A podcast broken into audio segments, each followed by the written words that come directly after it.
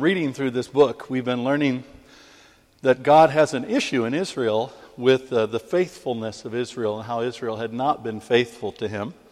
And uh, as a prophetic sign, he has Hosea go and marry a prostitute, and uh, they have children together. Uh, and she wanders away, and he brings her back again.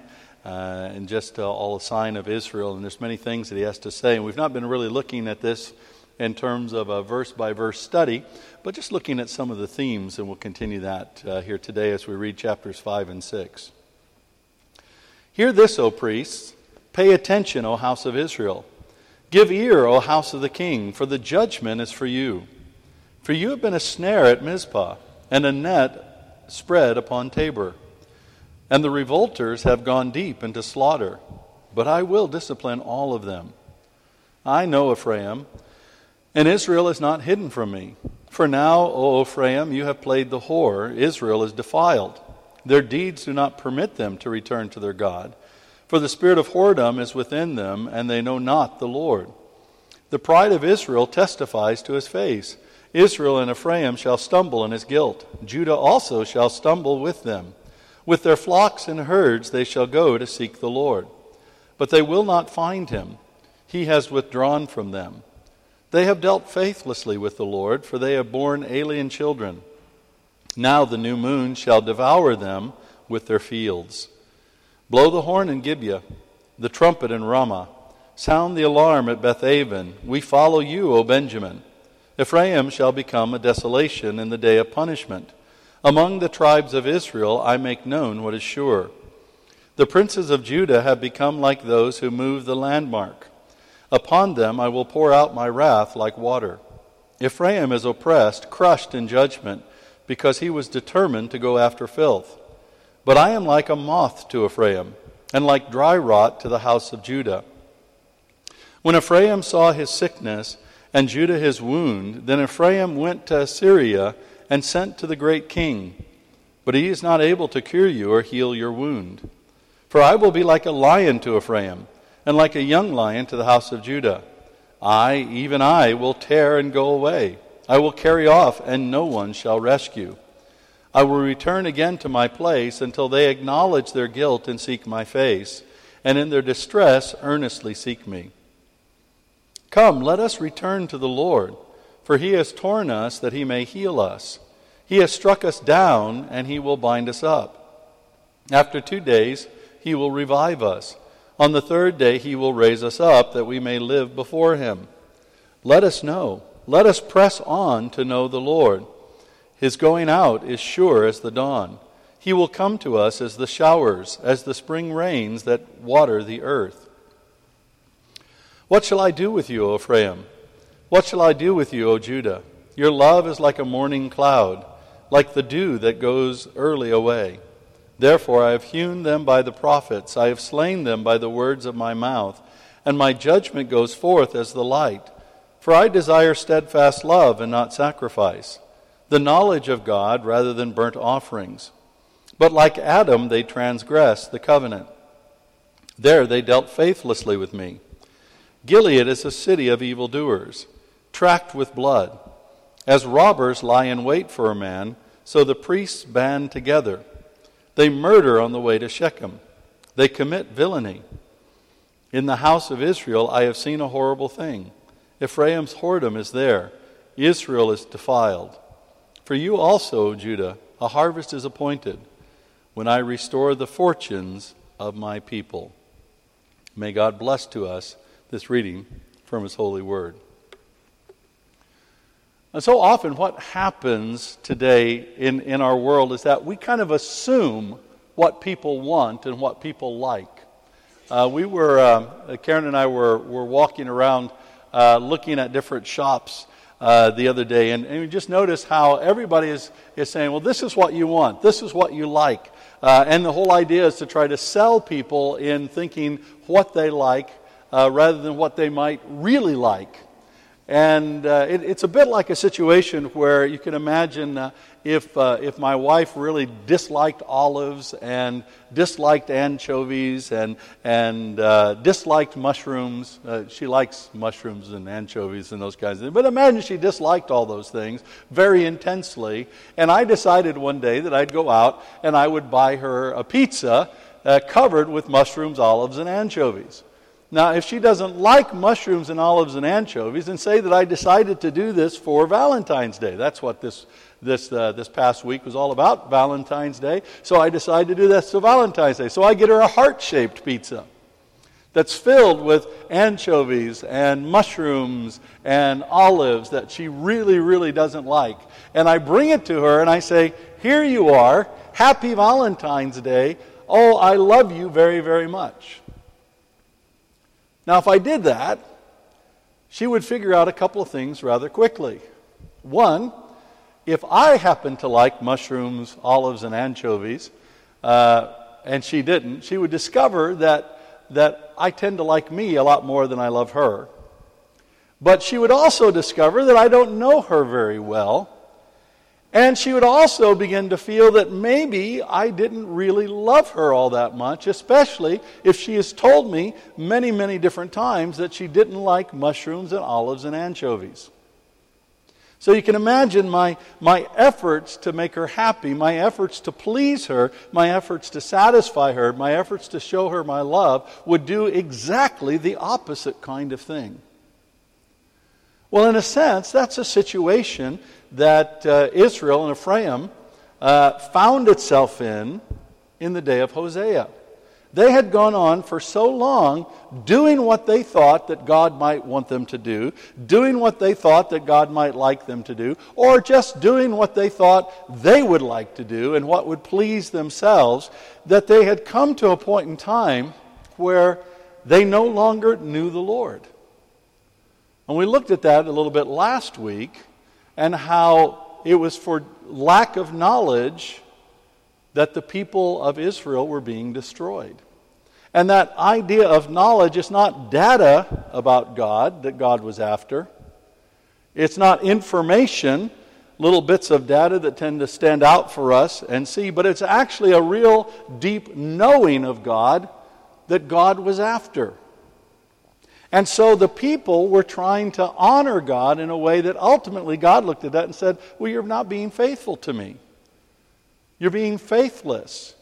Even if you think that you're honoring me, even if you think you're bringing your sacrifices to me, you know, even if you think you're bringing burnt offerings to me, even if you think you're doing all the stuff that you should be doing, actually, in the end, you're not really doing what I really, really want you to do.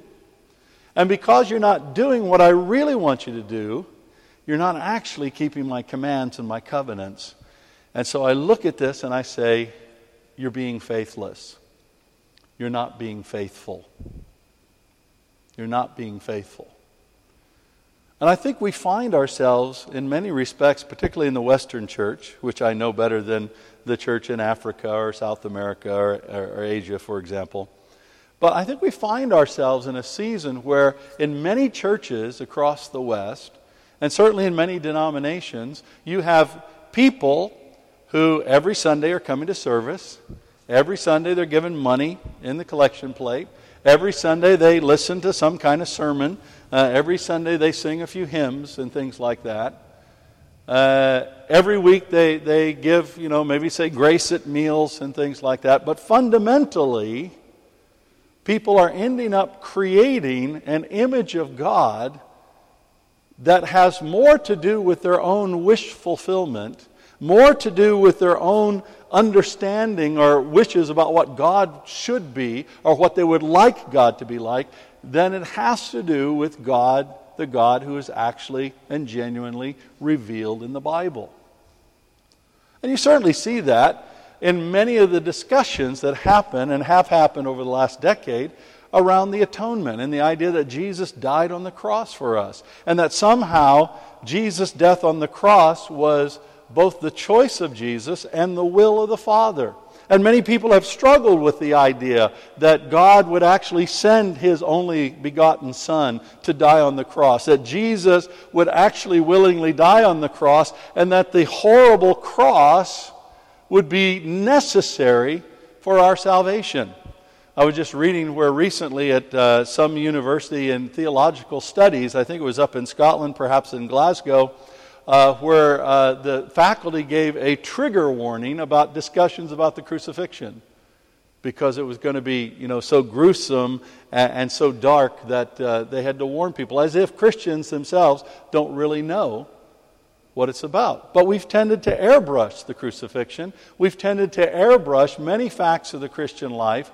We tend to hear people talk a lot more in, uh, in churches about the joys of being a Christian, and there are quite many joys, and the pleasures of being Christians and the benefits of being Christians, rather than what one of the things that the Bible actually promises us as Christians is that we might suffer and that there will be suffering and that indeed, to a degree, suffering is necessary.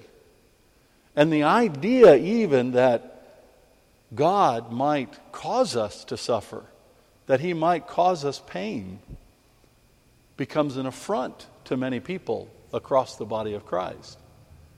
And yet, we read right here in Hosea and you notice at this place in, in chapter 6 how, how the voice changes from God to Hosea's voice, uh, imploring the people.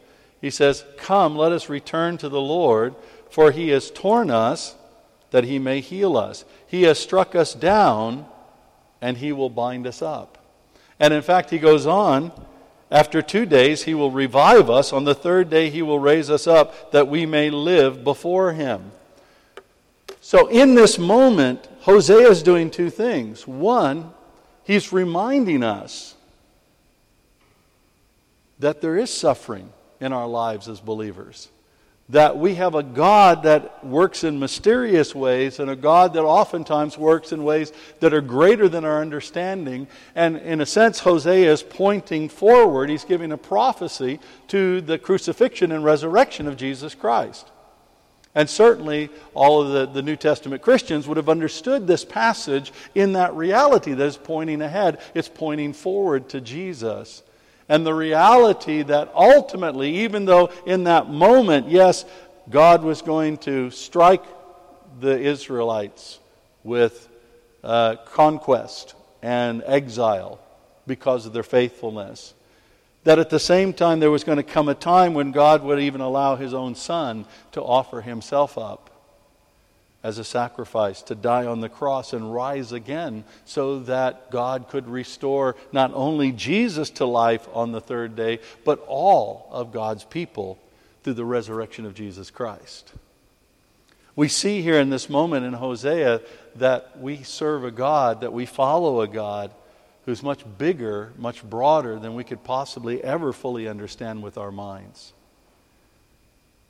And it also, these passages are cautioning us against creating an image of God in our minds that we don't seek to verify, verify, verify with the revelation of God, who He is, His will, in this book that we call the Bible. And it's a challenge for us. And it's a challenge that is faced by many people in the world today who are wandering after, thinking that they're a Christian, they're wandering after a God of their own mind, a God of their own creation, and not the God of the Bible, the one creator, God of the universe who desires a relationship with us. And so, what is the antidote to this? How do we deal with this according to Hosea? What is the Hosea even today speaking down through the ages and calling us to as the people of God today that might find ourselves in a situation that, in some respects, is very similar to what the people in Hosea's day were facing? It's right there in that wonderful verse.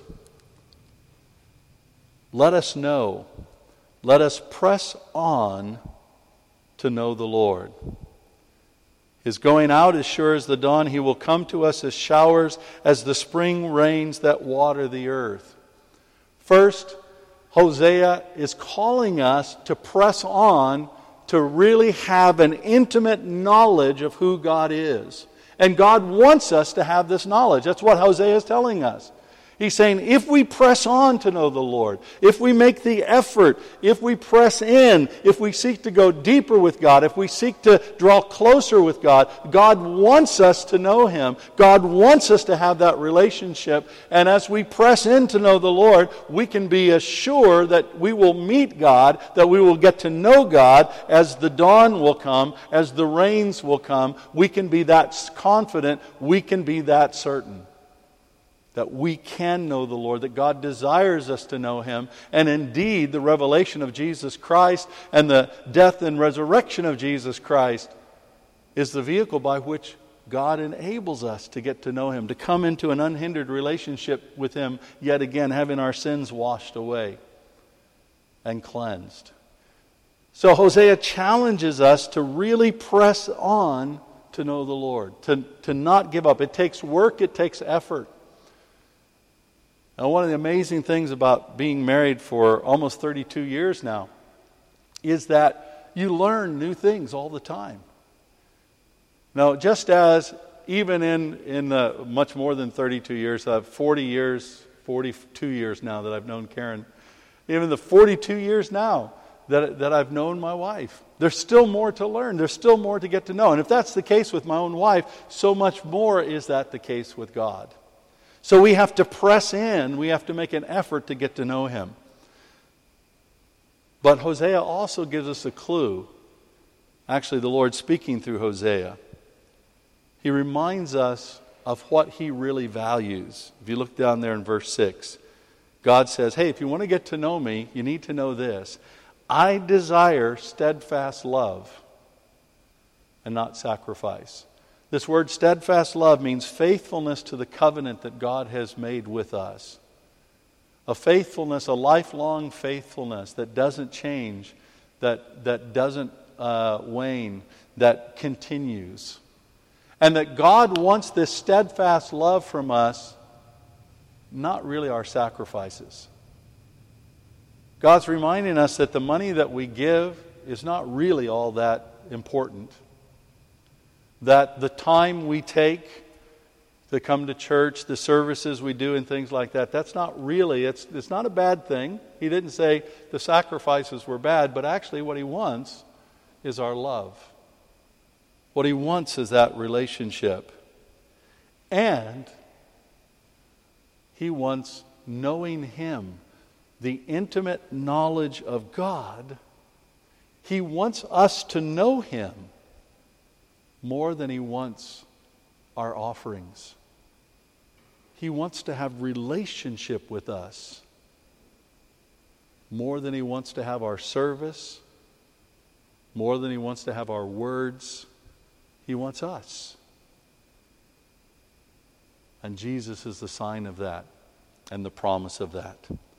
So let us listen to Hosea and press on to know the Lord. Let's pray. Gracious God, thank you. It is extraordinary to me, extraordinary to me, how much you want us to know you and how much you value an intimate knowledge with you and steadfast love. More than our sacrifices, more than our acts of service, more than anything we might say or do. You want us. And that's amazing. And you made it possible through your Son, Jesus Christ, and his death and resurrection. Just as you tore Jesus, you healed him. And just as from time to time we might feel torn and broken, you will heal us. So, Father, I pray that you'd help us to press on to know you. Help us to press on to know you. For we love you, we praise you, we worship and adore you, and we thank you for all of this in Christ's name. Amen.